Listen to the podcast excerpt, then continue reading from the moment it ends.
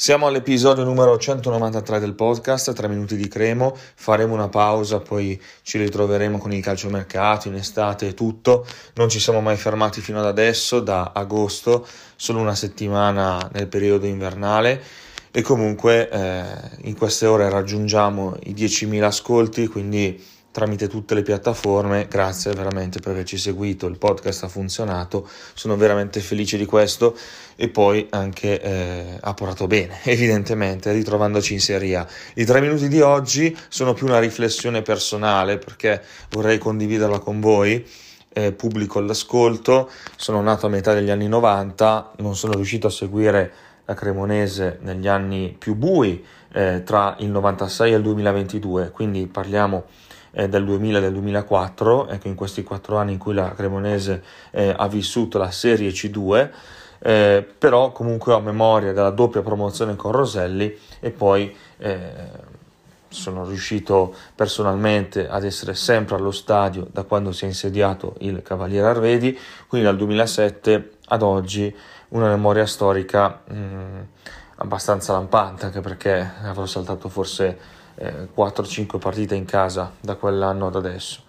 E in fuori casa sempre di più anche col tempo insomma. Prima non avevo neanche la patente quindi era anche difficile organizzarsi. Adesso ovviamente è un discorso differente. Ma tutto questo per dire che eh, abbiamo vissuto eh, tantissimi anni difficili anche da, dal 2007 al 2017 non solo in precedenza prima del doppio salto con Roselli. E quindi è chiaro che mm, tra il calcio scommesse, partite perse all'ultimo minuto, eh, i due esoneri fissi a stagione, piuttosto che eh, mi viene in mente eh, i playoff comunque raggiunti ma eh, eliminati sempre nei primi turni se non nelle finali deludenti 2008-2010 insomma mh, mm, cose che eh, abbiamo cercato di mettere da parte e adesso invece riaffiorano perché abbiamo sempre pensato alla Serie A come la cosa più lontana che potesse esserci.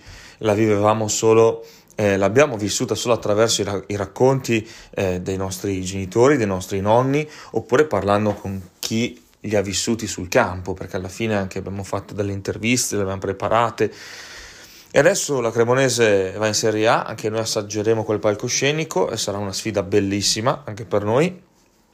Eh, non parlo solo a livello giornalistico naturalmente, ma da tifosi eh, finalmente. E, e niente, eh, per comprendere al meglio questa situazione bisognava anche pescare un attimo dal passato, da tutti gli sforzi che sono stati fatti anche quando si andava a giocare a, a Tivoli, a Meda, a Gorgonzola, eccetera. Quindi è una cosa che mm, ci premia anche di quegli sforzi fatti, sforzi eh, un po' intesi in tutti i sensi, ma non con accezione negativa per forza, perché comunque una volta che ti leghi alla tua squadra del cuore, che è la squadra della tua città, anche se dovesse essere in quarta serie, lo sappiamo, si va avanti con la stessa passione. Eh, quindi l'abbiamo iniziato a fare in Lega Pro, lo continueremo a fare adesso e, e, questa cosa qua non cambia perché è una banalità, però è la verità anche, eh, cioè che conta la maglia, conta la maglia e poi tutto il resto passa. Gli allenatori, i dirigenti, i presidenti, eh, i giocatori e tutto quanto. Noi comunque rimaniamo e adesso ci godiamo il palcoscenico più importante a livello nazionale. Un saluto e forza Cremo. 3 minuti di Cremo con Andrea Ferrari. 3 minuti di Cremo torna domani